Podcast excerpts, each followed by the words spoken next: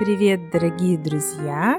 Сегодня мы с вами поговорим об очень необычном писателе, об авторе, пожалуй, самого известного и самого мистического русского романа «Мастер и Маргарита». Мы поговорим о Михаиле Афанасьевиче Булгакове. О Булгакове меня попросил рассказать один из моих самых преданных слушателей и подписчиков – Томаш. Привет, Томаш, и спасибо тебе за твою просьбу рассказать о Булгакове. Прекрасная тема для подкаста, ведь действительно Булгаков – феноменальное явление русской литературы. Необычна его судьба, судьба его произведений, Долгое время о Булгакове почти никто ничего не знал. При жизни писателя его перестали печатать. Никто не знал его произведений, все они лежали в рукописях, не напечатанные. И только через 20 лет после его смерти его произведения, наконец, увидели свет. Что было дальше? Дальше пришла невероятная популярность. Интерес к писателю только рос и рос из года в год. Рукописи не горят оказалось действительно пророчеством. Рукописи не горят – это, наверное, самая известная цитата из романа «Мастер и Маргарита». Рукописи его самых известных произведений действительно не сгорели, не погибли, не исчезли, о них узнал весь мир. Михаил Булгаков родился в Киеве в 1891 году в семье преподавателя Духовной академии. Всего в семье было семеро детей. Михаил был самым старшим из них.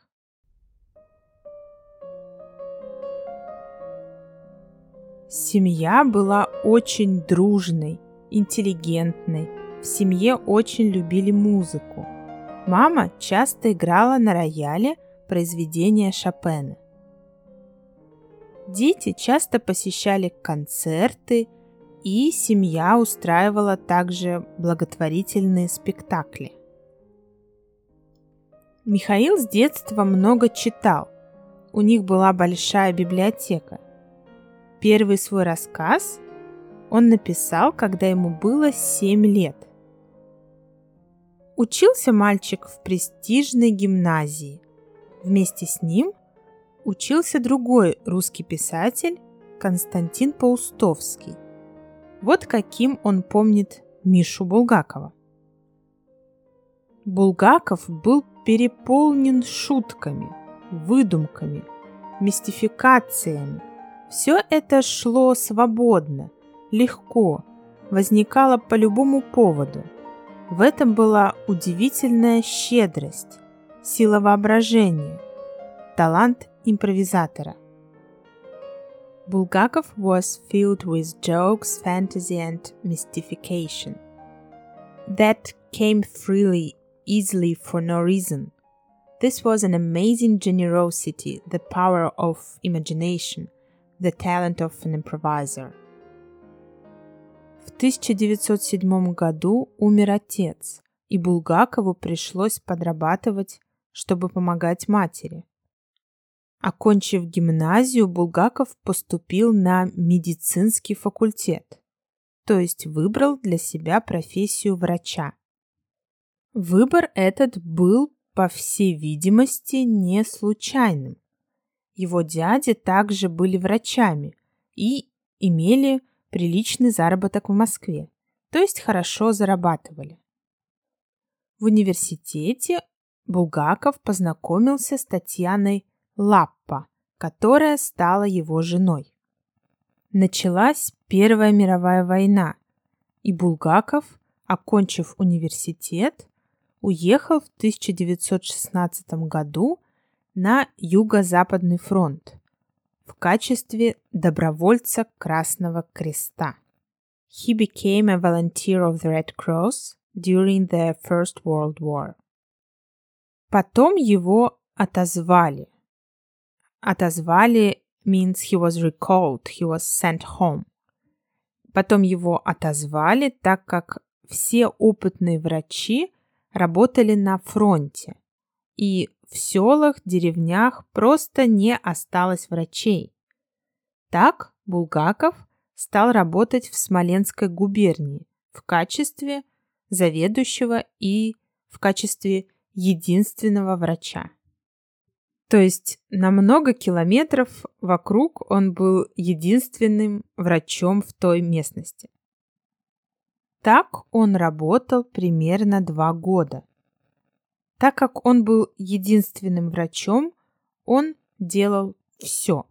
Он принимал роды, ампутировал руки, ноги и так далее. Утро заглянуло в окошко спальни как-то особенно бело. Я открыл глаза, не понимая, что меня разбудило. Потом сообразил. Стук. «Доктор!» — узнал голос акушерки Пелагеи Ивановны. «Вы проснулись?» «Угу», ответил я диким голосом с просонья. Я пришла вам сказать, чтобы вы не спешили в больницу. Два человека всего приехали. Вы что, шутите? Честное слово. В юго, доктор, в юго, повторила она радостно замочную скважину. А у этих зубы кариозные. Демьян Лукич вырвет. Да ну! Я даже с постели соскочил, неизвестно почему. Замечательный выдался денек. Побывав на обходе, я целый день ходил по своим апартаментам. Квартира врачу была отведена в шесть комнат и почему-то двухэтажная. Три комнаты вверху, а кухня и три комнаты внизу свистел из опер, курил, барабанил в окна.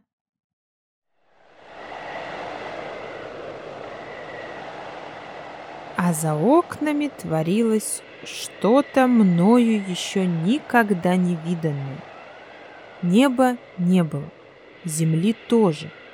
Вертела и крутила белым и косо и криво вдоль и поперек, словно черт зубным порошком баловался. Это был отрывок из рассказа Булгакова «Вьюга», который входит в книгу «Записки юного врача». Работа была тяжелой и сопровождалась рисками. Именно во время этой врачебной деятельности Булгаков начал употреблять морфий. Он заразился дифтерией, когда лечил больного ребенка. Морфий помог ему справиться с болезнью, но стал его привычкой. Это отразилось в рассказе «Морфий» 1927 года. Благодаря жене Булгаков смог в итоге избавиться от этой пагубной привычки, смог побороть эту зависимость. Надо сказать, что первый рассказ, который Булгаков написал уже будучи взрослым человеком, он написал его в 1919 году в поезде. И, как написал, тут же отнес в редакцию газеты. Рассказ напечатали. В конечном итоге Булгаков решил сменить профессию – он решил стать писателем. Дело в том, что быть врачом в то время было небезопасно. Постоянная мобилизация в места боевых действий могла стоить жизни. В то время Булгаков жил во Владикавказе. Туда его направили работать военным врачом. Сменив профессию, Булгаков устроился во Владикавказе на работу в Ревком. Ревком – революционный комитет, временные органы власти, которые создавали большевики во время гражданской войны. Булгаков стал заведующим литературной и театральной секции Ревкома, литературного театрального отдела Ревкома. Он организовывал литературные вечера, лекции, также ставил на театральной сцене пьесы, которые писал сам. В 1920 году на сцене прошла его драма «Братья Турбины». Почему так часто ставят на сцене пьесы Булгакова? Потому должно быть, что своих пьес, годных для постановки, не хватает. На безрыбье даже дни турбиных рыба. Что касается, собственно, пьесы «Дни Турбиных», то она не так уж плоха, ибо она дает больше пользы, чем вреда. Не забудьте, что основное впечатление, остающееся у зрителя от этой пьесы, есть впечатление благоприятное для большевиков. Если даже такие люди, как Турбины, вынуждены сложить оружие и покориться воле народа, признав свое дело окончательно проигранным, значит, большевики непобедимы. С ними, большевиками, ничего не поделаешь.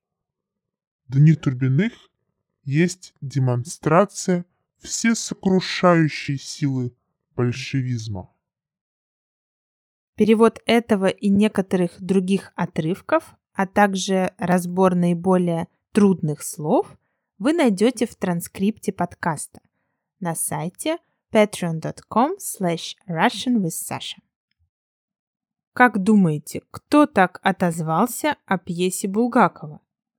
Кто мог назвать ее демонстрацией всесокрушающей силы большевизма? Это был сам Сталин. Позже у них состоится и телефонный разговор с Булгаковым. Но об этом потом. В 1921 году Булгаков переезжает в Москву. Он соглашается на любую работу. Булгаков писал о том времени так. Вошел в бродячий коллектив актеров. Буду играть на окраинах. Плата 125 за спектакль. Убийственно мало. Конечно, из этих спектаклей писать будет некогда. Заколдованный круг. Питаемся с женой в проголодь. I entered a wandering acting troupe. I will play on the outskirts. Fee 125 per performance incredibly small. Of course, because of these performances, there will be no time to write. The vicious circle. We are half starving with my wife. Об этом отрезке жизни Булгакова можно прочитать в его полуавтобиографическом произведении «Записки на манжетах», где он как раз и пишет о голодной жизни современного писателя. Булгаков писал также юмористические рассказы. «Похождение Чичикова», «Красная корона», «Чаша жизни». В 1923 году он начал работу над романом «Белая гвардия». Работал над романом очень много. Его жена вспоминала об этом так.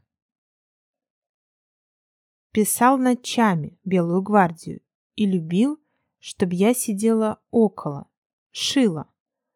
У него холодели руки, ноги, он говорил мне, «Скорей, скорей горячей воды!» Я грела воду на керосинке, он опускал руки в таз с горячей водой. He rode the white guard at night and wanted me to sit around. I sewed. His hands and feet were cold. He used to say, Hot water, hurry up. I heated the water on a kerosene stove and he dipped his hands into a basin of hot water. В романе «Белая гвардия» рассказывается о гражданской войне на Украине и о жизни простой интеллигентной семьи. Все пройдет. Страдания, муки, кровь, голод и мор. Меч исчезнет, а вот звезды останутся, когда и тени наших тел и дел не останется на земле. Нет ни одного человека, который бы этого не знал. Так почему же мы не хотим обратить свой взгляд на них? Почему? Так кончается роман «Белая гвардия». Так мы закончим и первую часть рассказа о жизни и творчестве Булгакова. Во второй части мы поговорим о его романе «Собачье сердце» и, конечно, подробно поговорим о культовом романе Булгакова «Мастер и Маргарита». «Ваш роман вам принесет еще сюрпризы», — говорил Воланд герой романа «Мастер и Маргарита», и эти слова предсказали судьбу самой книги. Уважаемые слушатели, напоминаю, что транскрипт, переводы больших отрывков и перевод трудных слов и выражений доступны на сайте patreon.com slash russianwithsasha. Спасибо всем, кто уже присоединился. Очень благодарна всем за вашу поддержку. Кроме транскриптов, я также выкладываю на Патреоне другие материалы. Например, видео из моего будущего курса по произношению, которые я нигде не буду больше выкладывать бесплатно. И недавно на Патреоне появилась возможность получить ранний доступ, Early Access, к моим видео о России, о русских городах. Пока я только начала такую серию видео, и пока ближайшие видео будут о моем родном крае, о Калининградской области, которая совсем не является исконно русским местом, но тем она и интересна. На следующей неделе на Патреоне выйдет видео про город Светлогорск, или, как он раньше назывался, Раушен. И позвольте также напомнить, что у меня есть страничка в Инстаграме, Фейсбуке и на Ютубе. Буду рада видеть вас там. И, конечно, буду рада вашим сообщениям. Так как я делаю подкасты именно для вас, мне очень важно ваше мнение. И мне очень важны ваши предложения по поводу следующих выпусков. О чем бы вам было интересно послушать. Так что очень жду от вас хоть короткий фидбэк. Всем спасибо за внимание и пока-пока.